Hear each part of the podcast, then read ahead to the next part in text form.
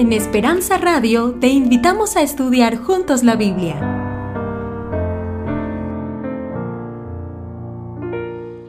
Que usted tenga un feliz sábado. Hace, perdón, una feliz semana. Hace un momento atrás cantamos el canto Prueba con Jesús. Más o menos era el año 2004, cuando en la iglesia de la Washington Spanish hicimos la campaña, la primera campaña Prueba con Jesús, Try with Jesus. Fue la primera vez. Y el día sábado, un día como hoy, en la noche, dos jóvenes al terminar la presentación se acercaron. Uno de ellos llamado Mauricio y el otro Frank. Y me dijeron, pastor, ¿le parecería bien que hagamos un canto para la semana de oración, la semana de evangelismo? Y le dije, pero ya empezó la semana. Eh, dice, pero no importa, queremos hacer un canto, ¿les parece bien que lo hagamos? y dialogamos al final de la reunión y compartimos algo de, la letra, cómo se podía, podía hacer el canto. Y al día siguiente vinieron estos dos jóvenes, Mauricio Salazar y Fran Flores Jr., y cantaron por primera vez el canto Prueba con Jesús. Y lo hicieron con guitarra y con una, este, un keyboard y sonó por primera vez este canto. Se ha difundido en muchas partes, se ha cantado en muchos idiomas, se lo ha visto por YouTube en más de 120, 130 mil personas, lo han escuchado, en distintas iglesias se ha cantado. Y sin duda que probar con Jesús es el mejor camino para encontrar solución definitiva para nuestros problemas. Sí, a veces probamos con las drogas, otras veces la gente prueba con la música, con la diversión, con las fiestas, otros prueban con los deportes, otros prueban con el sexo, con, el divertimento licencioso, otros prueban también con eh, las aventuras de, eh, extremas, tirándose de, de puentes y saltando por aquí. ¿Por qué no probar con Jesús? Es la solución definitiva para los problemas. Miles y miles de personas lo han experimentado, millones en todo el mundo, y es solución definitiva. Por lo tanto, durante esta semana vamos a hablar acerca de cómo tú puedes probar con Jesús. Y hoy el tema de hoy va a ser con respecto a tu encuentro. ¿Cómo podemos encontrarnos con Jesús? ¿Es real o es tan solo algo imaginario? ¿Es algo que sucede en el corazón, sucede en la imaginación, sucede en forma real? ¿Has visto alguna vez a Jesús? ¿Has podido experimentar su presencia? ¿Has sentido el gozo de la presencia de Cristo? De eso vamos a hablar en esta noche. Por lo tanto, quiero invitarles a que usted abra su Biblia. Y vamos a abrir la Biblia en uno de los libros tal vez preferidos de un servidor, un escritor tal vez preferido también para, para mí es Juan. Y en esta mm, noche vamos a estudiar juntos en la primera epístola de Juan, capítulo 1, versículo 1. Capítulo 1, versículo 1 de la primera carta, la primera epístola de Juan. Búsquela en su Biblia que está, está hacia el final de la Biblia, cerquita del Apocalipsis. Allí está la primera epístola del apóstol Juan, uno de los escritores más prolíferos de las Sagradas Escrituras. Escribió no solamente su Evangelio, las tres epístolas, sino también lo que Jesucristo le dictó, el Apocalipsis, ¿verdad? La revelación de Jesucristo. Juan, conocido también como el discípulo amado, desterrado en la isla de Patmos, fue obispo o pastor de Éfeso, un hombre que experimentó el gozo de haberse encontrado con Jesús Jesús y fue conocido como el más joven de los discípulos, aquel que también a Jesús le dedicó su madre, el cuidado de su propia madre. Vamos a leer capítulo 1, versículo 1 de primero de Juan, lo que era desde el principio, lo que hemos oído, lo que hemos visto con nuestros ojos, lo que hemos contemplado y palparon nuestras manos tocante al verbo de vida, porque la vida fue manifestada y la hemos visto y testificamos y os anunciamos la vida eterna, la cual estaba con el Padre y se nos manifestó. Lo que hemos visto y oído, eso anunciamos, para que también vosotros tengáis comunión con nosotros, y nuestra comunión es verdaderamente con el Padre y con su Hijo Jesucristo. Vamos a orar. Querido Padre que estás en los cielos, gracias Señor por este día. Gracias por la bendición de tu palabra. Gracias por la realidad de Jesús. Gracias también, Señor, por la presencia de Jesús en este lugar a través del Espíritu Santo. Mis amigos y hermanos, algunos han venido por primera vez a este recinto. No han venido para escuchar a un predicador, han venido para encontrarse contigo. Quieren saber de la realidad del Evangelio, quieren saber la realidad del poder transformador de Jesús. Por lo tanto, en esta hora queremos suplicarte que te manifiestes, que estés aquí con nosotros, que nos hables a través de la palabra que toda problemática, toda tristeza, todo conflicto del alma pueda ser dejado de lado, todo remordimiento, todo resentimiento pueda ser curado, el alma restaurada y que Jesucristo pueda ser tan real que no solamente podamos cantarle a Él, no solamente podamos leer acerca de Él, sino que podamos experimentar ese gozo de su presencia en nuestra vida. Pedimos esto en el nombre de Jesús. Amén, amén y amén. El apóstol Juan habla aquí de algo, de un testigo presencial, lo que hemos visto, dice él, lo que hemos oído, lo que hemos contemplado. Parecería que hay redundancia de palabras, redundancia de expresiones, porque es ver, es tocar y después contemplar. ¿Por qué agrega la palabra contemplar?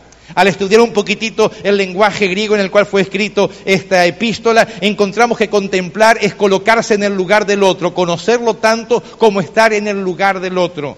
Y Juan dice, no solamente pude ver a Jesús, no solamente pude oír acerca de Jesús, sino que también estuve en el mismo lugar donde Jesús estuvo. Lo que he contemplado, quiero contarles algo. Y una palabra que utiliza él es, quiero contarles algo acerca de la vida eterna la vida eterna, la cual estaba en el Hijo, la cual estaba en Cristo y la cual estaba en el Padre. Y nos fue revelada. Y después que tú conoces eso, ahora tienes comunión, tienes coinonía con el Padre y con el Hijo. Esta es la introducción. Hermosa introducción.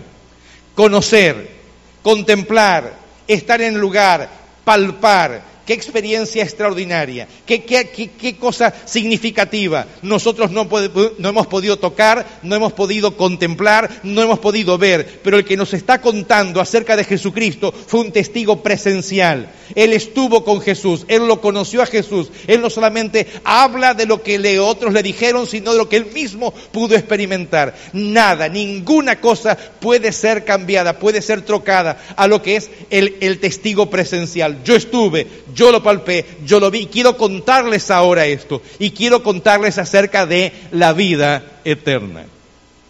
Esta es una palabra extraordinaria. Vida eterna. Si durante el día de hoy, al finalizar la reunión, dijera el pastor Viloria, nuestro pastor, eh, sabe que mañana vamos a regalar a todo el que venga aquí juventud permanente, juventud para siempre, todo el que venga va a tener vida eterna, juventud eterna. Hermanas, no va a haber más arruga en sus rostros, no se le van a encanecer más los cabellos, no va a haber más problemas de celulitis, no va a haber más problemas de nada. Todo va a volver otra vez a su lugar original y perfecto. Y se, oye. Y no vamos a sacar números como hicieron ahora, sino que le vamos a regalar a todo el que venga aquí. Le puedo asegurar que los celulares ahora estarían trabajando y la fila de aquí llegaría desde aquí hasta Los Ángeles mañana porque todos queremos vida eterna. Los hombres igual, ¿verdad? También. Cuando mi abuelita se convirtió, ¿verdad? Había ciertas diferencias en la iglesia adventista. Decían que si una hermanita se pintaba el cabello estaba con problemas serios. Y a mi abuelita la pusieron en disciplina porque se pintó el pelo porque no quería verse viejita, no quería verse ancianita. Eh, hoy día las cosas han cambiado bastante, a veces hasta los pastores que tienen cabello se lo pintan también. Porque todos queremos vernos jóvenes. A nadie le gusta que le digan que usted se ve mal. Y usted quiere saber acerca de la vida eterna. Y usted quiere saber acerca de cómo poder vivir. Cómo poder vivir y vivir bien. No quiere vivir enfermo. No quiere vivir con conflictos. Quiere vivir bien. Y quiere saber cómo es que eso que se puede vivir bien. Y sabe usted que el secreto del cristianismo, el secreto del cristianismo es vida eterna. Pero vida eterna en una persona, en un personaje. Ese personaje quién es? Cristo Jesús. Oh, y, y es tan solo algo ilusorio, algo que nos parece. No, no, no. El apóstol Juan Juan dice, yo lo vi, yo lo contemplé, yo lo toqué, yo estuve internalizado en la situación, sé todo y quiero contarles para que ahora entremos en una comunión, en una dimensión distinta. Y es interesante lo que él expresa aquí. Hay dos palabras que yo quiero resaltar en esta noche. Una de esas palabras es, versículo 4, estas cosas os escribo para que vuestro gozo sea cumplido. Les voy a escribir algo para que su gozo esté en ustedes siempre. ¿Somos los cristianos gente feliz? ¿Es usted una persona feliz? ¿Es usted una persona alegre? Algunas personas le molesta a veces cuando un servidor habla y la gente eh, se ríe o, y se sienten a veces hasta un poco incómodos y piensan que eso es irreverencia. Discúlpeme, la irreverencia es estar triste delante de Dios. Eso es irreverencia. Irreverencia es estar en la iglesia y pensar mal de los demás. Irreverencia es estar enojado con Dios. Irreverencia es estar aquí y no amar a los demás. Irreverencia es pensar mal del que está a tu lado. Irreverencia, eso tiene que ver con odio en el corazón, resentimiento. Tal vez alguno molesto con el esposo Tal vez alguna molesta con la esposa, tal vez alguno molesto con los hijos, o molesto con los padres, o con los hermanos de iglesia, o enojado por esto, por lo otro, y se llaman cristianos. Pero aquí el apóstol Juan nos escribe para que usted y yo estemos contentos, para que en esta noche usted salga de este lugar lleno de endorfinas. Usted sabe lo que es la endorfina, ¿verdad? ¿Sí o no? Sí, lo que produce alegría en el ser humano. Y, la iglesia es el lugar donde regalamos endorfinas para que usted sonría, abrace a su esposo, a su hijo, a su enemigo, lo abrace, lo quiera mucho en, en Jesús. Eso es lo que Cristo, eso es el cristianismo, ese es el encuentro. Cuando tú te encuentras con Jesús, no puedes estar triste, no puedes estar enojado, no puedes estar molesto.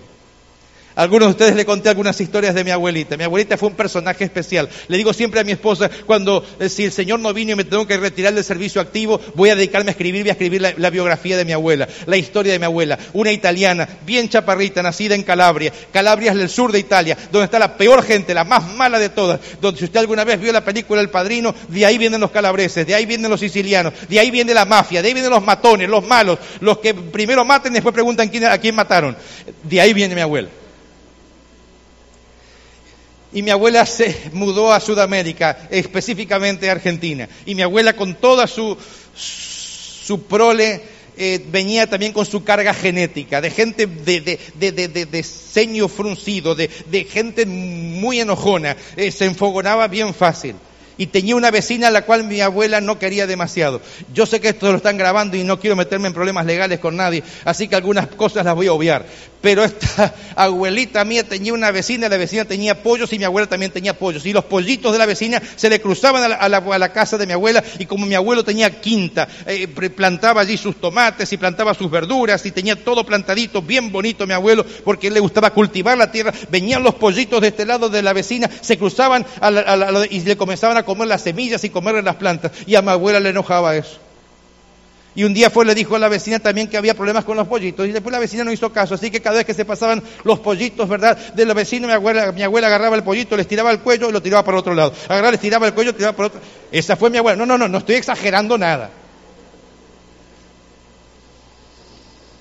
En aquel tiempo, se cocinaba mucho la comida con, leña, ¿verdad? Con, con, las cocinas a leña. Yo no sé si usted alguna vez comió comida cocinada a leña, no, no, no ni a gas ni a electricidad, a leña. Tiene otro sabor, tiene otro gusto, es algo diferente. Y mi abuela venía con sus costumbres de su país y de cocinar así con, leña. Y la vecina eh, tenía también sus propias costumbres, pero a veces cuando el viento soplaba mal, el humo de la vecina se le iba a la casa de mi abuela y a mi abuela le molestaba mucho, así que ella prendía su fuego y cuando se prendía bien un tizón, un pedazo de leña, se lo tiraba al techo de la vecina para que se le prenda fuego a la casa. Esa era mi abuela. No estoy exagerando absolutamente nada. Lástima que no está mi madre aquí para que certifique cómo era su madre. Y tal vez mi madre me está mirando ahora también a través del internet y está en este momento diciendo, era verdad. Y cuando los muchachos jugaban en la calle a la pelota y la pelota, el balón se iba a la, a la, casa de mi abuela, mi abuela siempre se los devolvía, pero primero tomaba un cuchillo, se los reventaba y se los devolvía. Esa era mi abuela. Pero aquí el apóstol Juan escribe que les está diciendo que había comunión con el Padre, con el Hijo, y lo hace para que usted tenga gozo, para que su gozo sea cumplido, para que su gozo sea completo. Usted no puede ser cristiano y estar triste. Usted no puede ser decir que es cristiano, pero pastor, tengo problemas, tengo dificultades. ¿Sabe qué? Vivo cinco años en este país y tengo miedo que me agarre la migra. Y tengo problemas con esto. Y tengo miedo porque, ¿sabe qué? Eh, eh, no tengo buen trabajo. Y sabe que esto no importa. Puede haber mil dificultades, pero ninguna cosa debe borrar de tu rostro la felicidad.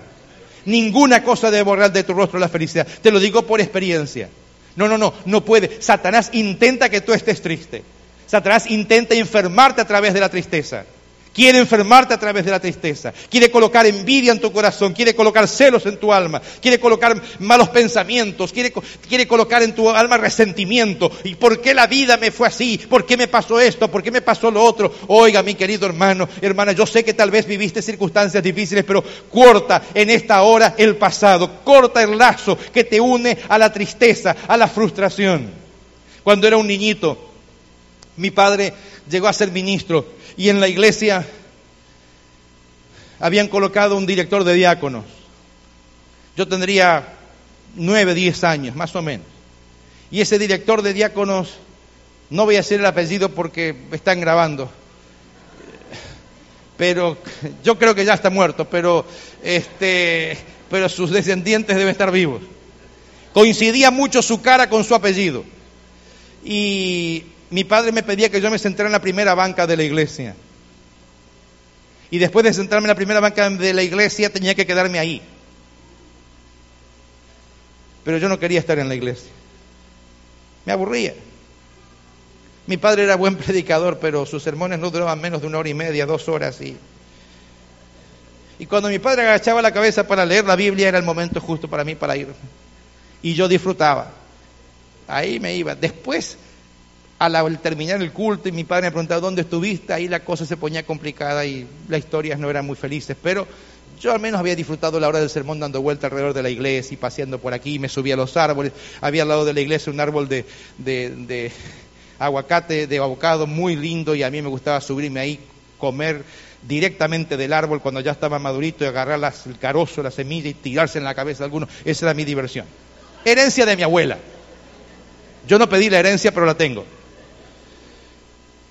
Pero ese, diácono que pusieron ese año como jefe de diácono se paraba en la puerta.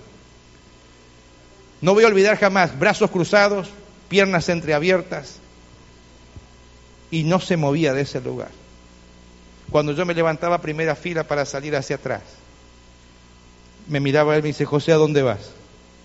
Al baño. Me agarraba del brazo, vamos, Messi. Me llevaba. Llegaba al baño, así, no tengo más ganas. Me agarraba del brazo otra vez y me traía hasta la primera fila y me sentaba ahí. Me amargaba los sábados ese hombre. Me amargaba, yo sentado en la primera fila, miraba hacia atrás, él estaba ahí y era problema para mí.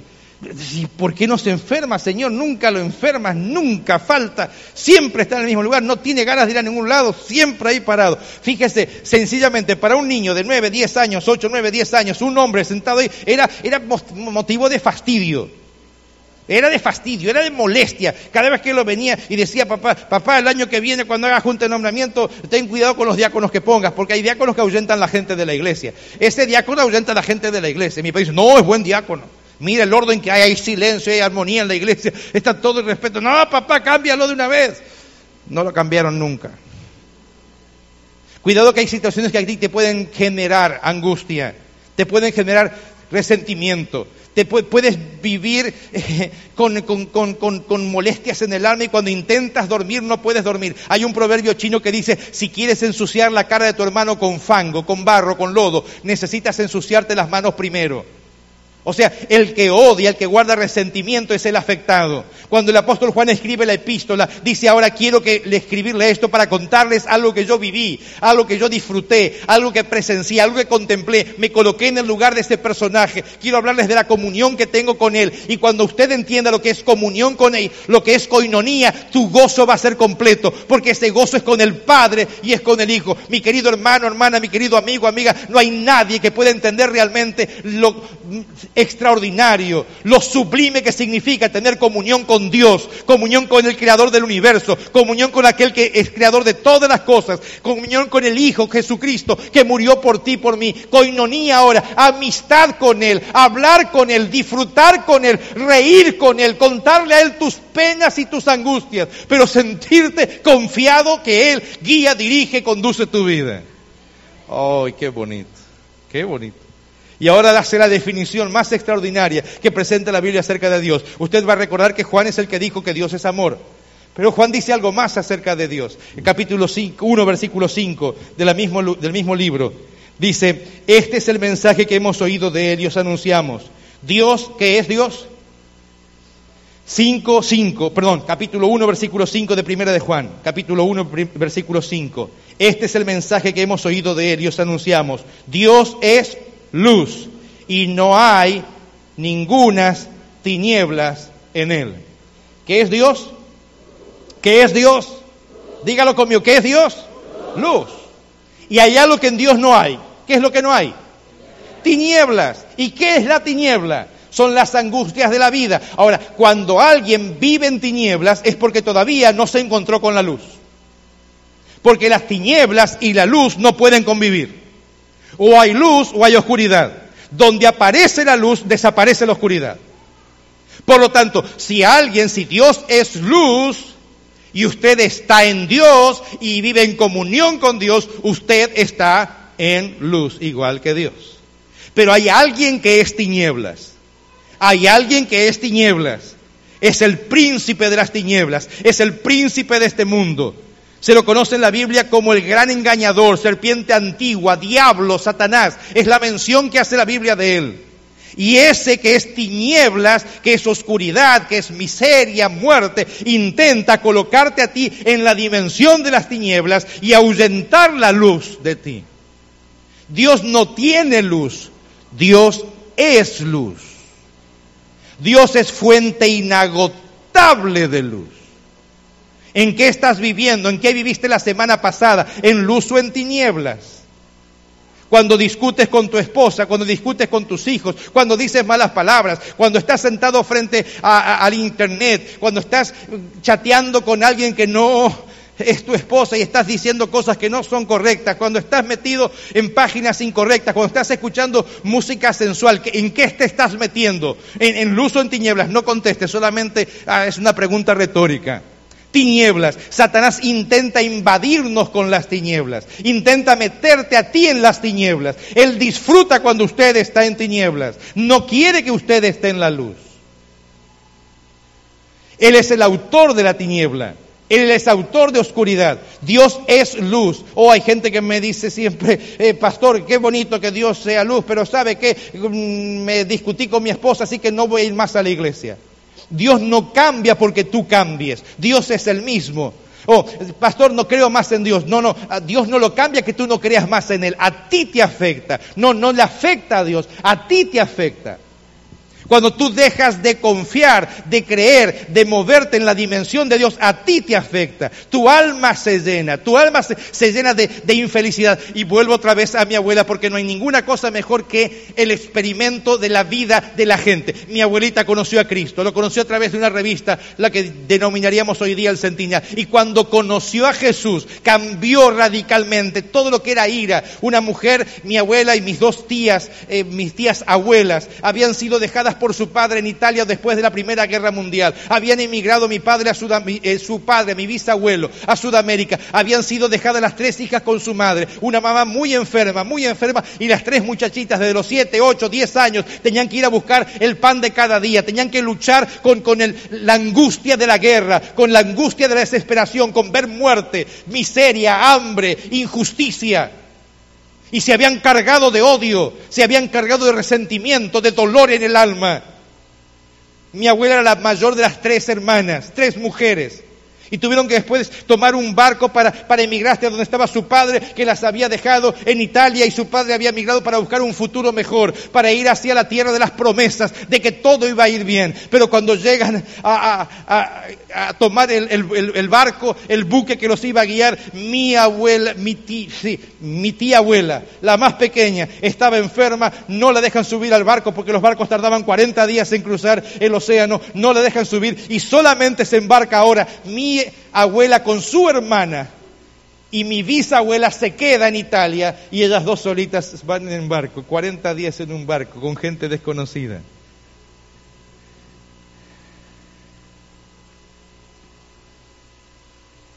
Qué injusticia.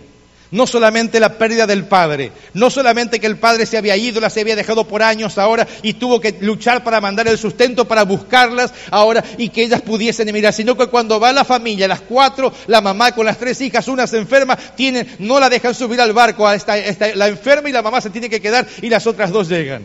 Cuando llegan, buscan al padre que no conocían en el puerto y el padre busca a las hijas que ya hacía años que no veía. No, no, no es como hoy que usted a través de FaceTime, de Facebook, a través de Twitter, a través de Skype puede comunicarse y verle al otro. No, no, no se veía nada, mi querido. Las cartas tardaban dos, tres, cuatro meses en llegar.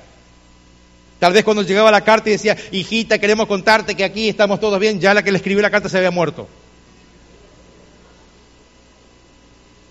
Ahora tú te puedes llenar de resentimiento, tú te puedes llenar de ira, te puedes llenar de por qué a mí la vida me dio tan poco, por qué esto, por qué lo otro. Y esa fue la situación de mi abuela cuando distinguió quién era su padre. Lo encontraron. Su padre ya había hecho su propia vida en, en su país.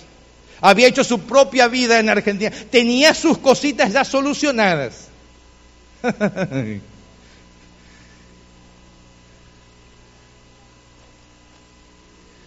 y encontró que había una damita que andaba por ahí con mi bisabuelo. Mi, bisabuelo se llamaba Vicenzo Forciniti. Y había una dama que había encontrado también que este hombre podía darle ayuda. Y mi abuela y su hermana, cuando descubrieron esto, dijeron que tenían que poner la casa en orden. Mi abuelo tomaba un carro porque él se iba a vender también productos que labraban en la tierra. Tomaba su carro y salía a las 4 de la mañana. Mi abuela y su hermana se disfrazaban de hombre, se disfrazaban de hombre, colocaban un machete detrás de la espalda, cruzado atrás, sombrero de hombre, disfrazada la voz de hombre, y sin que mi abuelo se diera cuenta, cuando el caballo tomaba ahora impulso y comenzaba a andar, las dos se trepaban en la parte trasera del carro. Mi abuelo hacía una detención para encontrarse con esa su amante. Y ahí descubrieron dónde se detenía el abuelo. Y después que el abuelo se detuvo, pasó un ratito por ahí, mi bisabuelo se subió otra vez al carro para seguir viaje y mi abuelita y su, hermana se quedaron ahí para visitar a esta buena dama. Y con palabras muy suaves le, expresaron que esa era la última vez que iban a ver a su padre o que iban a ver a mi bisabuelo. Se lo dijeron tan suavemente que cuando se, se, despidieron la mujer encontró que tenía los dientes en su mano, que los había perdido. No, no estoy diciendo nada figurativo, real. Esa era mi abuela. Dijo, y agradece que no te mato. Pero la próxima vez que tú veas a mi padre, yo te mato, porque mi padre tiene esposa y va a venir para aquí. Mi bisabuela nunca se enteró que su papá, su esposo tenía un amante. Jamás. Mi abuela hizo justicia por su propia mano, llena de resentimiento, de amargura, lo que la vida me quitó, lo que la vida me robó lo que no me dieron, por qué no tuve la oportunidad. Mi abuela era muy inteligente, pero nunca pudo ir a la escuela por causa de la guerra. Era muy capaz, era autodidacta, pero no pudo. Pero sabe que cuando apareció Jesús, encuentros, encuentros, cuando apareció Jesús, las cosas cambian. Cuando aparece Cristo, la vida cambia, todo es trastocado, todo cambia. Si todavía sigues viviendo en la angustia de tu pasado es porque nunca te has encontrado con Jesús. Jamás encontré a mi abuela quejándose por la suerte que había tenido. Es más, Contaba con simpatía estas historias que aprendí desde mi infancia, las contaba con cierta simpatía. Y hasta decía, pobre, que el Señor me perdone por las cosas que hice. Que el Señor me perdone por, lo que he hecho. Y sabe que en el lugar donde cuando se encontró con Cristo, cuando fue, decidió bautizarse, cuando decidió nacer de nuevo, entró gozo en su corazón, salió el odio, el resentimiento, salió el deseo de venganza por su propia mano. Vivimos arrastrando la carga de nuestra tristeza, de una vida cargada de, de, sinsabores, de injusticias. Hay gente que no quiere que tú estés contenta. Hay gente que quiere que tú estés amargada. Hay gente que quiere que tú estés pasándola mal. Hay gente que quiere que tú estés enferma. Sí que hay gente que se alegra cuando tú dices, ay, ¿sabes qué? Fui al médico y me dio todas estas píldoras porque sabe que estoy mal. Ay, que te la mereces. Mm. No le des el gusto al diablo. No le des el gusto a Satanás de quitar el gozo. Hay una historia que está, está escrita en San Lucas capítulo 15. No la voy a leer, pero quiero que usted se acuerde del estudio de hoy a través de esta historia. Lucas 15. Habla acerca del hijo pródigo.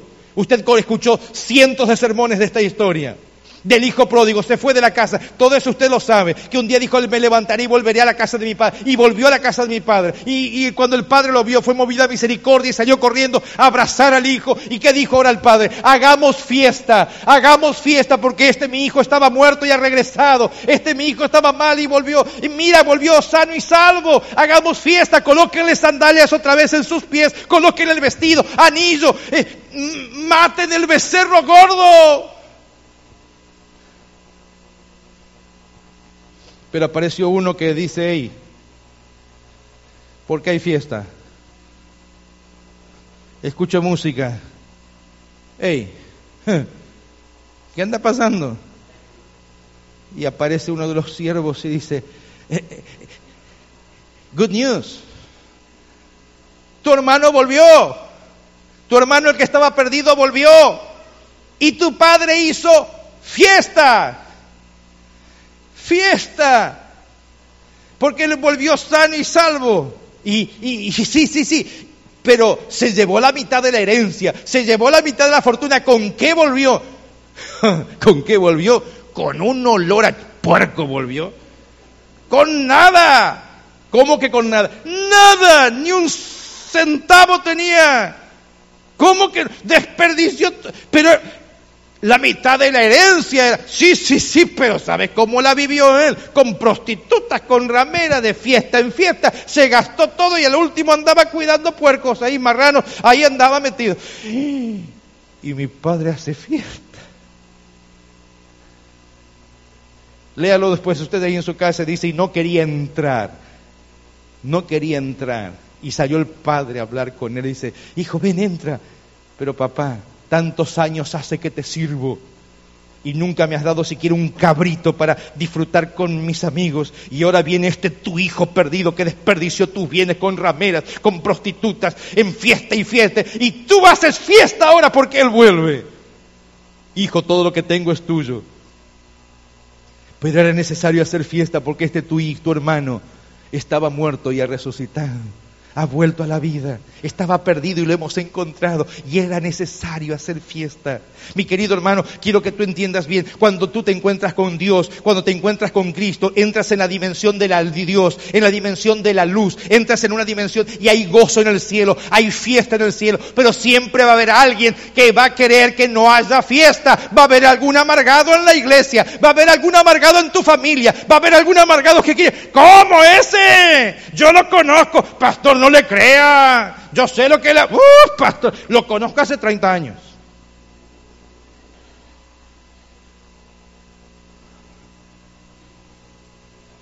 No se enoje conmigo, lo voy a decir, si se enoja, se metió en problemas. Porque se le van las endorfinas y se está enfermando. Así que no se enoje. Pero a veces cuando inclusive un pastor hace un llamado y se levanta y dice, ¡Ah! mira quién está pasando. Ya tiene tres bautismos encima. El próximo bautismo, en lugar de bautizarlo, el pastor debería ahogarlo.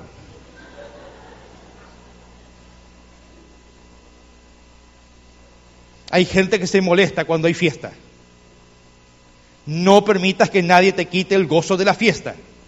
No te permitas que nadie quite el gozo de la fiesta. Y el hombre ve lo que está delante de sus ojos, más Dios mira el corazón. Dios sabe quién es José Espósito. Ah, a Dios no, José Espósito no lo engaña. Él ve mi corazón, Él me conoce. Y cuando la gente intenta colocarme angustia, no, no, pastor, mire que esto, pastor, que el otro. Discúlpeme, hermano, no me quite el gozo. Me gusta a mí meterme ahí adentro y ver cuando la gente nace de nuevo en Cristo. Sí, pastor, pero usted no conoce, no me importa lo que hizo en el pasado. Es problema de Dios y de Él. Pero ahora hay no, pastor, pero ¿dónde van a estar los principios de la iglesia? Mi querido, el, principio principal de la iglesia es que Cristo te ama, que te ama de todo corazón y que vino a buscar al pecador arrepentido. Y gloria a su nombre.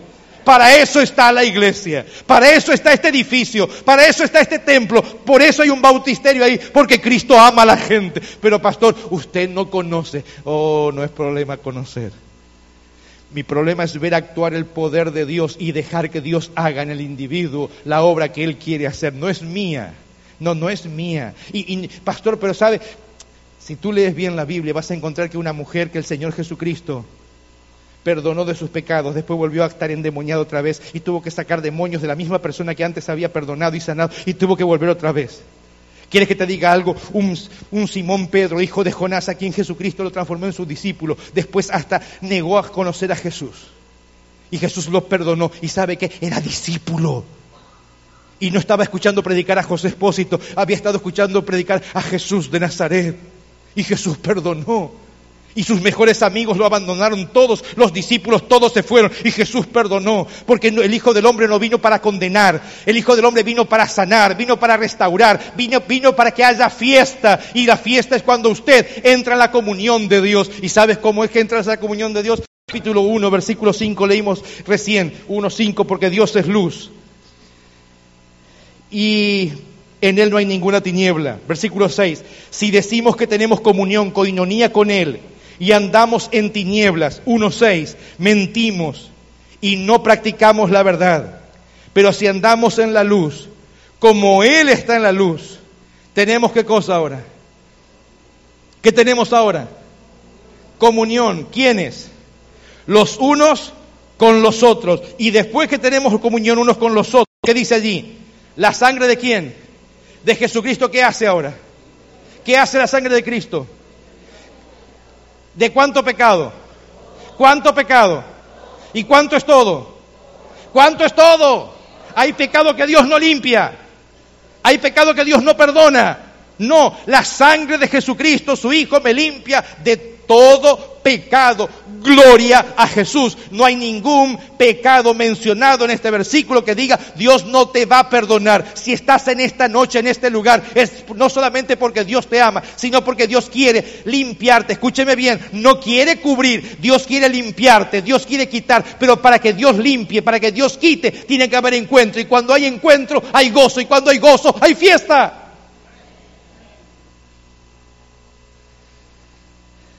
Nuestra familia nos reunimos habitualmente en los para recordar los momentos especiales de la familia.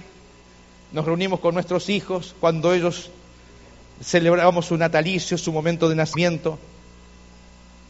Nos reunimos juntos cuando recordamos el nacimiento de Jesús. Nos reunimos cuando recordamos también el año que se inicia para agradecer el año que pasó. Y hay algo que caracteriza a mi familia. En mi casa siempre reímos.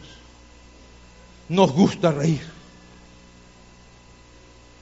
A mi esposa le gusta reír. Y le gusta, y dice que se casó conmigo porque la hacía reír. Por eso se mantiene tan jovencita.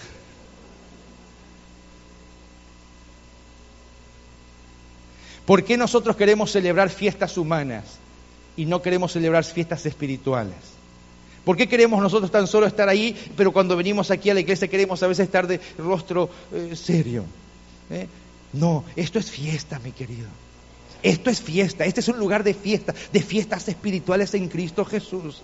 Y ahora aparece aquí el Señor diciendo que cuando usted entra en la comunión de unos con otros, unos con otros. Tal vez en esta noche hay alguna persona aquí que no ha perdonado a otro porque sintió que le falló, porque le defraudó. Tal vez hay alguna esposa o esposo que sientan que no fueron correctos en su trato moral, que tal vez alguna esposa fue infiel o algún esposo fue infiel. O tal vez alguien está molesto porque algún hermano dijo esto o aquello. Tal vez alguna persona que viene por primera vez a este lugar y dice, uy, ¿sabe qué? Sí, pastor, me defraudaron. Me dijeron que me vendían un carro que estaba nuevo, hice siete millas y me quedé sin la transmisión y me decía que era bueno. Y el que me vendió el carro era de aquí de tu iglesia, pastor.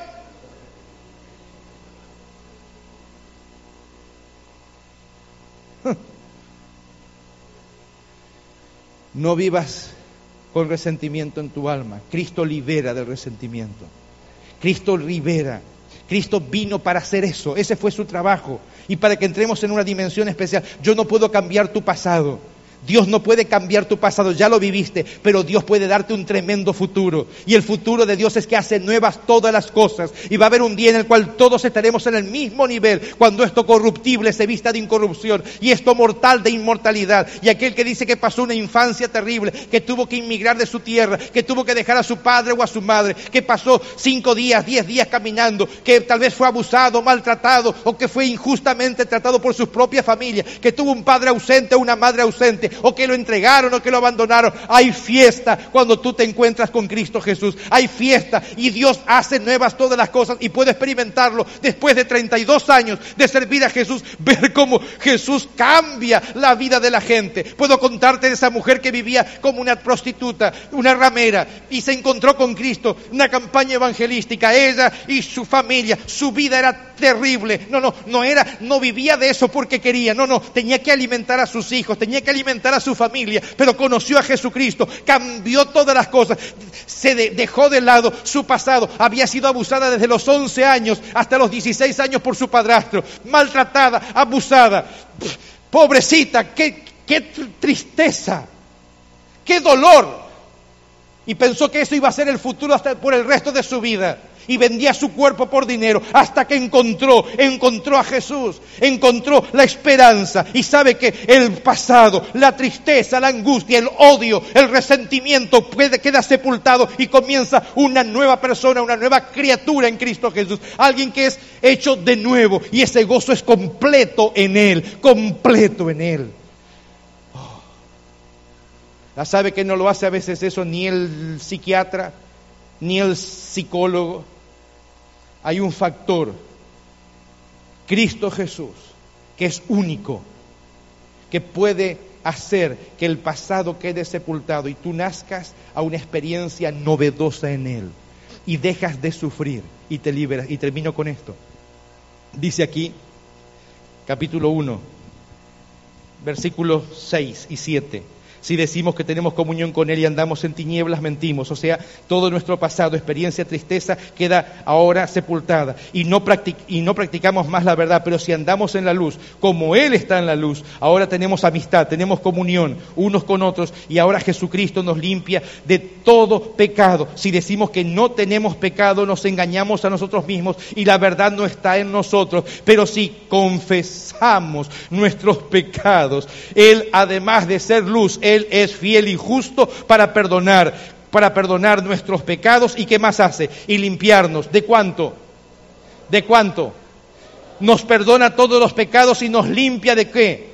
¿De qué? de toda maldad. Gloria a Jesucristo. Gloria a Jesucristo porque un día limpió a mi abuela de toda maldad.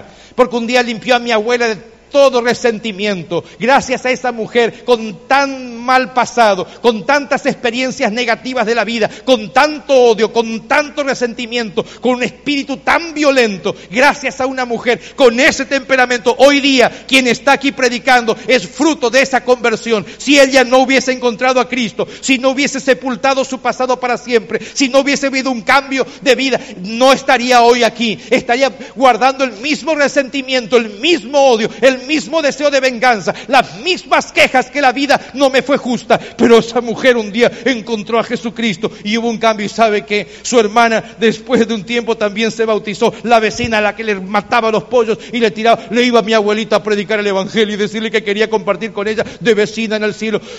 Oiga.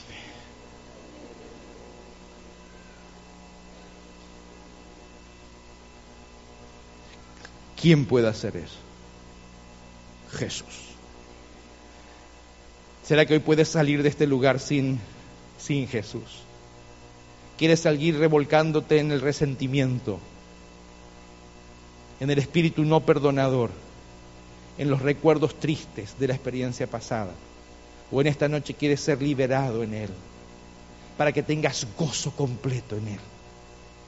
Esa es mi experiencia, mi querido gozo completo en Jesús. A mí me agrada estar con la gente, no porque Dios sea bueno, sino porque Dios colocó gozo. Me gusta saludar a las personas porque Dios colocó gozo. Me gusta verlas cuando se bautizan porque Dios colocó gozo. Hace unos años atrás, Carmen y yo estábamos pastoreando una linda iglesia. Cuando suena el teléfono y del otro lado de la línea una señora dice, discúlpeme, usted es el pastor de la iglesia adventista. Sí. Dice, disculpe que lo llame, yo, yo no soy de su iglesia, pero tengo una compañera de trabajo que es miembro de su iglesia. Ella me dijo que usted tiene muy buena llegada con los jóvenes, que usted sabe hablar a los jóvenes y que sabe aconsejarlos. Tengo una hija con muchos problemas y quisiera saber si usted puede venir a la casa para hablar con ella. Le dije que sí, que podía ir. Concretamos por teléfono, me dio la dirección. Al día siguiente a la tarde iba a ir a visitarlos y fui. Mi sorpresa fue que el lugar donde figuraba esa dirección era una casa muy bonita. La mujer una profesional, su esposo también un profesional, de gran preparación intelectual, de un buen pasar, de un buen porvenir. Entré a la casa, la mujer me saludó y comenzó a contarme algo de su hija. En ese momento tenía la muchacha unos 18, 19 años. Ya había pasado por tres intentos de suicidio, se había cortado las venas, había estado más de una vez en, en cárcel por posesión de drogas, por consumo de drogas. Su experiencia tenía que ver con alcohol, con borracheras, había pasado ya por algún aborto, por lo tanto una vida destrozada. Me dice, por favor, haga algo, hable usted con, con mi hija. Le dije que con todo gusto lo iba a hacer, así que subimos una escalinata, llegamos a la habitación donde estaba la muchacha, un cuarto decorado en forma tenebrosa, muchas ah, difujadas en el techo telas de arañas y, cantantes de, de, heavy metal rock. Era bastante tétrico el lugar. La muchacha estaba sentada en la cama, el rostro hacia abajo. La mamá dice, hija, aquí está el hombre que te dije que quería yo que hablara contigo. Ese es un pastor, él trata con jóvenes, él te puede aconsejar. La muchacha no levantó su rostro. Él dijo, hija, no seas irrespetuosa, aquí está el hombre, salúdalo. No quiso. La mujer se puso un poco más violenta y dice, hey, hija, mira, aquí está, él viene para hablar contigo. Le hice una seña que no dijera nada. Le dije, mira, yo no sé cuál es tu situación, solamente quiero decirte que hay alguien que te ama, que te ama demasiado, que es Jesús, y te ama de verdad, te ama mucho. No sé por qué sufres, pero quiero decirte que el amor de Jesús es más grande que tu sufrimiento. Y tiene un plan hermoso para vos, tiene un, plan extraordinario para tu vida. Si tan solo quieres experimentarlo, yo voy a dejarle a tu mamá la tarjeta, llámame por teléfono y yo te vengo a conversar contigo. Pero no te lo pierdas, tengo algo que decirte a ti de parte de Jesús. Salimos de la habitación, la mujer estaba molesta, y le dije, no señora, discúlpeme, no, no, si no quiere hablar, no la haga hablar, no va a hablar, no la fuerce, déjela ahí. Colocamos en oración a esta muchacha y no pasaron tres, cuatro días cuando la señora me llamó otra vez, esta profesional, y me dice, ¿sabe qué, pastor? Mi hija me preguntó quién era el hombre ese, el tipo ese que había venido y que le había dicho que había alguien que la amaba. Y me dijo que lo llame, que ahora iba a hablar. Así que fui otra vez, llegué a la, a la casa, estaba en la sala, me miró y me dice, ¿cómo usted sabe que hay alguien que me ama? Y le dije, ¿sabes qué? Porque estoy aquí, estoy aquí por amor. No me están pagando para que venga acá. No cobro por venir acá, así que ¿por qué voy a venir? Porque hay alguien que te ama. No soy yo, sino que el que te ama es Dios y Dios quiere que esté acá. Jesús quiere que esté aquí. Se rió. Y me dice, ¿y por qué usted quiere decirme eso? Le dije, porque veo que está sufriendo. Estábamos los dos solos en la sala y me dice, mire Señor, yo no sé bien quién es usted, pero cuando yo le cuente lo que a mí me ha pasado, usted va a entender por qué yo soy como soy y usted va a estar de acuerdo conmigo de que yo soy, estoy haciendo lo correcto. Le dije, cuéntame. Me dice, cuando tenía más o menos unos nueve años, mi padre y mi madre siempre se peleaban, siempre discutían. Siempre se decían malas palabras y muchas veces se golpeaban. Estaba un día intentando dormir en mi cuarto cuando mi padre y mi madre discutían y comenzaron a insultarse el uno al otro y mi padre, en un momento de ira, le dijo a mi madre, maldito el día en que te quedaste embarazada y culpa de ese embarazo, tus padres me hicieron casar contigo. Nunca te quise, nunca te amé, solamente por ese maldito día, ese maldito embarazo, tuvimos que casarnos. Yo al principio no entendí bien lo que se estaban diciendo, pero comencé a pensar quién era ese maldito embarazo, quién era esa maldita ocasión. Y me di cuenta que esa persona era yo. Que nunca había sido el fruto del amor, sino que fui la consecuencia final del odio de dos personas, del resentimiento, de, de una unión por obligación, que ellos tan solo habían querido experimentar su propio placer, que nunca habían estado buscando una hija, que nunca querían que quedara embarazada y por la desgracia, por la desgracia, yo llegué a nacer. Fue un error de cálculo, fue un problema, fue una maldición. Y entre los dos insultándose quién fue el culpable y maldito el día. Esa noche no pude dormir más. Y me di cuenta que era yo el factor de problemas, no de bendición, no de alegría. Nadie se puso contento cuando supieron que yo estaba, que me estaban esperando a mí. No había habido una fiesta cuando se enteraron que mi madre estaba embarazada. Fue todo un problema, tuvieron que adelantar los procesos por ser familia tradicional católica, procesos de casamiento para arreglar las cosas y ante la sociedad quedar bien. Desde ese día, cada vez que me acuesto a dormir, escucho los insultos de mi padre y de mi madre y me viene a la memoria otra vez que yo soy el fruto de un error. ¿Me entiende ahora? Sí, yo intenté quitarme la vida más de una vez. Sí, yo uso drogas. Yo no quiero vivir. Nadie quiso que yo viva. Nadie se alegró cuando yo nací. Sí, no me falta nada, vivo bien, una buena casa, tengo todo lo que quiero, pero ¿de qué sirve tener todo cuando usted sabe que nadie quiso que usted existiera? Mientras la joven expresaba todo ese resentimiento a través de lágrimas, refregándose las manos. Tenía mi Biblia y comencé a hojear de un lado al otro, viendo qué le contesto. Decirle que Dios te ama está bien. Decirle que Dios y casi sin darme cuenta fue la Biblia hacia el libro de Efesios. Y comencé a leer bendito el Padre y Dios de nuestro Señor Jesucristo que nos hizo. Acompáñenme en la lectura. Efesios. El apóstol Pablo, ese día, esta escritura del apóstol Pablo llegó a calar no solamente en mi corazón, sino también en el corazón de esta joven. Capítulo 1 del libro de Efesios, versículo 3. Bendito sea el Señor y Padre de nuestro Señor Jesucristo que nos bendijo con toda bendición espiritual en lugares celestiales en Cristo. Según nos escogió en Él, nos escogió en Él antes de la fundación del mundo, para que seamos santos y sin mancha delante de Él. Versículo 5, en amor, habiéndonos predestinado para ser adoptados hijos suyos por medio de Jesucristo, según el puro afecto de su voluntad, para alabanza de la gloria de su gracia, con la cual nos hizo aceptos en el amado.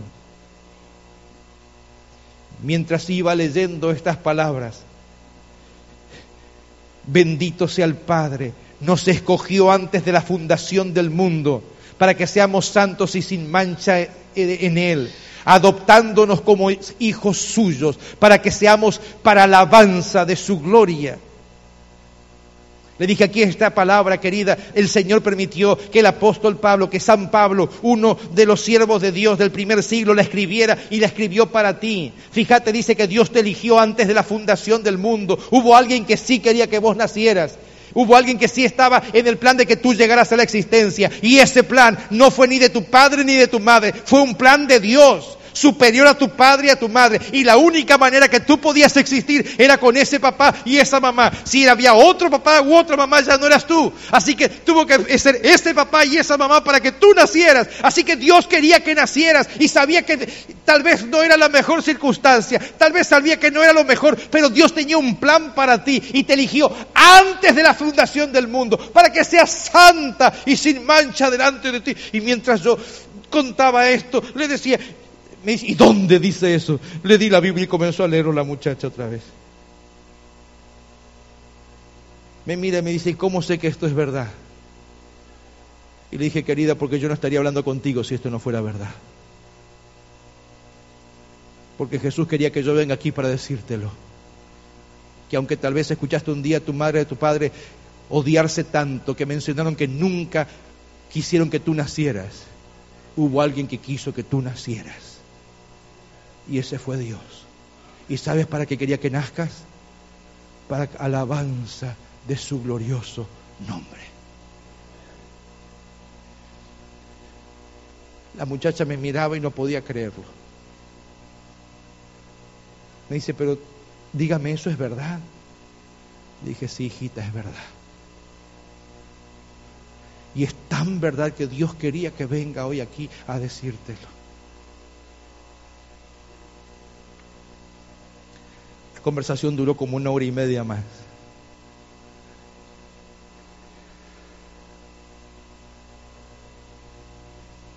¿Cómo concluir? Llamé a la mamá y le dije, ¿sabe qué? Doctora, su hija tiene algo que decirle. Y por primera vez, después de más de nueve, diez años de resentimiento, de odio hacia su madre, esta muchacha comenzó a contarle lo que había pasado tantos años atrás. Mientras la mamá escuchaba esto, comenzó a llorar desconsoladamente. Lo que esa niñita a los nueve años había escuchado allí en su cama, la había estado mortificando durante siete, ocho, nueve, diez años, constantemente cada día. Pero ahora había descubierto que había alguien que quería que fuera feliz. Había entrado en la dimensión de la luz. Estas cosas les escribo para que tengan comunión, para que entren en la comunión.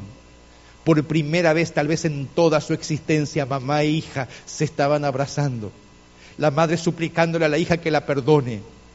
La hija abrazando a la mamá, diciéndole, mamá, ¿me quieres? Cuatro o cinco meses después de este incidente, bauticé a la mamá, bauticé a la hija, bauticé a la hermana. Once años después de este incidente, volví a esa iglesia prediqué como lo estoy haciendo hoy. Y a la salida salió una muchacha, ya no tan muchacha, con un joven apuesto a su lado, con un niñito de algunos años en sus brazos. Le miró, se acuerda de mi pastor. Sí. Este es mi esposo. Cada vez que el diablo intenta colocar pensamientos negativos en mi mente, voy a Efesios capítulo 1, versículo 3. Dios me eligió desde antes de la fundación del mundo para que sea santa y sin mancha delante de Él, para alabanza de su glorioso nombre. Pastor, hemos constituido un hogar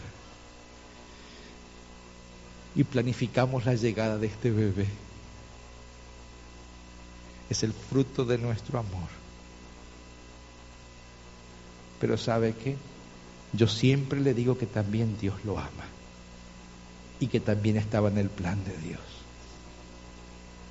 Hay en esta noche alguien aquí que está necesitando ese amor de Dios, ese amor sanador de Dios. Puedes volver a tu casa cargando tu carga de angustia, de resentimiento, de dolor. O puedes dejarlo aquí sabiendo que Dios te eligió antes de la fundación del mundo. No vine a esta iglesia tan solo porque el pastor Viloria me, me invitó. Vine a esta iglesia por el amor de Dios para contigo, para decirte que Dios te está esperando y que tiene un plan hermoso, maravilloso para ti. En este momento nuestra hermana va a cantar. Y mientras ella canta, yo quiero pedirle a todos nuestros invitados. No me interesa si viene usted hoy por primera vez, por segunda vez o por quinta vez. Yo quiero orar por ti. Pero no porque sea yo, sino porque Dios quiere que tú salgas de aquí con bendición. No me interesa si usted viene hace mucho tiempo o es la primera vez. No tenga temor todos nuestros invitados, me gustaría que estén aquí adelante para participar de este momento de oración. ¿Le parece bien? ¿Le parece que es una buena decisión? ¿Quiénes son los primeros de nuestros invitados que quieren ponerse de pie? Amén, gloria al Señor. Amén, amén. Mientras ellos vienen, amén, gloria a Dios. Canta, por favor. Y mientras ellas cantan, todos nuestros invitados, vengan aquí adelante. Vengan aquí, sin temor. Yo quiero orar por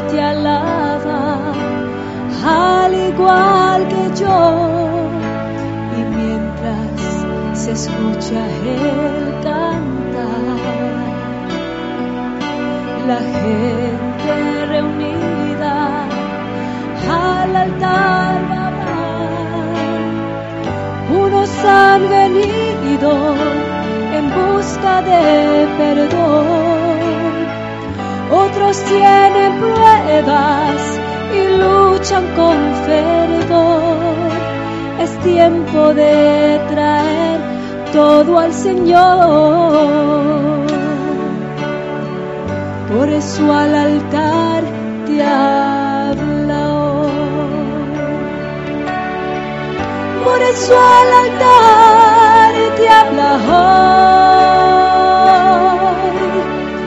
Tus penas, tus faltas, confiésalas a Dios hay una luz en la noche, un amor de verdad. Jesús el Maestro, por ti esperando está.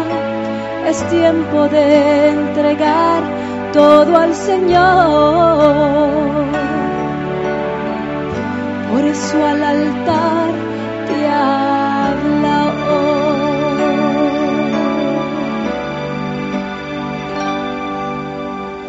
padre con su hijo orando está. La madre arrodillada a Dios gracias da. Y mientras otro hombre llora y sintiendo la culpa que por años tuvo en sí corazones rotos, lágrimas. En que han buscado en Jesús su amparo de Es tiempo de entregar todo al Señor. Por eso al altar te habla hoy por eso al altar te habla hoy. Faltas, confiésalas a Dios. Hay una luz en la noche, un amor de verdad. Jesús el Maestro, por ti esperando está es tiempo de entregar todo al Señor. Por eso al altar habla hoy. Por eso al altar te habla hoy.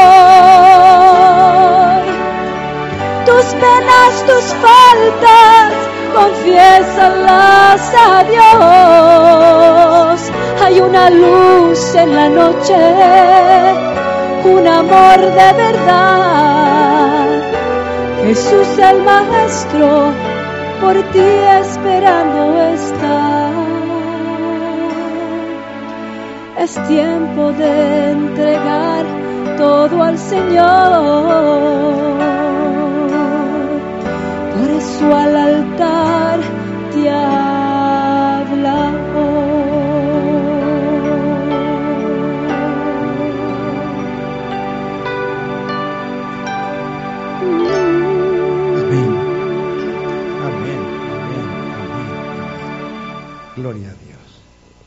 ¿Hay alguien más que necesita venir? Póngase en pie, venga aquí. Venga aquí. No, no, de temor, no es de vergüenza. No es por, por mí, es por usted. Es tu oportunidad. Dios te llama. Dios te trajo a través del Espíritu Santo. Y ahora te dice que vengas. Pero pastor, ¿no es lo mismo allí en mi banca? No. Él dice, venid a mí si estás trabajado y cargado, yo te voy a hacer descansar. ¿Queda alguien allí? Póngase en pie. Venga aquí adelante. ¿Dónde está? Hágalo. Reitero otra vez, no es por mí, es por usted.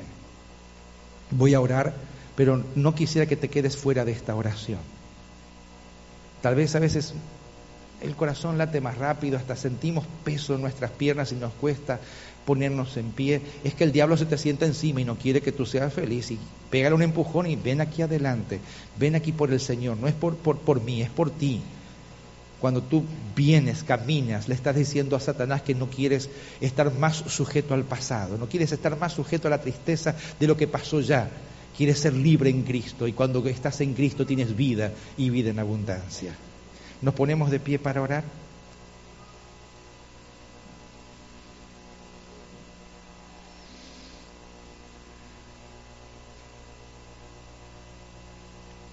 Estoy por orar, pero siento que hay alguien más que tiene que venir aquí adelante. Yo no sé quién es, pero venga. Tal vez está sentado en el medio y piensa que corra la gente de al lado y dígale que quiere venir aquí adelante. Hágalo. ¿Quién es esa, persona? Venga aquí. Quiero que salgas de aquí hoy con bendición. Pastor, pero es lo mismo. No, hay diferencia. Amén, gloria al Señor. Valía la pena esperar. ¿No dice usted amén? Amén, amén. Gloria a Dios, gloria al Señor. Amén. Había que esperar un minutito más. El canto decía, ven al altar, ven al altar. Qué bonito. Hay fiesta en el cielo hoy. No permitas que nadie te quite la fiesta.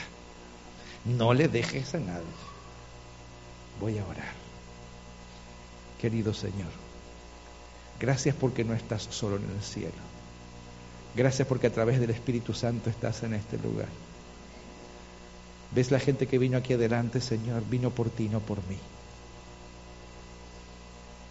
Trayendo sus cargas, sus necesidades, sus tristezas, malos recuerdos tal vez, pero vienen, Señor, para que tú los sepultes para siempre, para que tú perdones todo pecado, para que tú des toda limpieza, porque quieren entrar en la luz y han caminado para entrar en tu luz. Y cuando entramos en tu luz hay comunión unos con otros y comunión contigo. Te voy a pedir algo, Señor, y yo sé que tú me oyes. Te voy a suplicar que ahora bendigas esta decisión y la bautices con Espíritu Santo y fuego, para que nada ni nadie jamás la cambie abrázalos fuertemente, que vuelvan a sus casas felices de haber entrado en esta experiencia diferente, donde todo es nuevo, donde todo comienza, donde todo es libertad, donde todo es perdón y donde todo es felicidad. En Cristo Jesús pedimos esto sin nada merecer. Amén, amén y amén. Si algún conocido suyo está aquí adelante, venga y den un fuerte abrazo. Dígale que usted lo quiere mucho también, que se siente feliz porque usted pasó aquí. Dígale que también usted desea compartir con esa persona la eternidad. Que Dios les bendiga.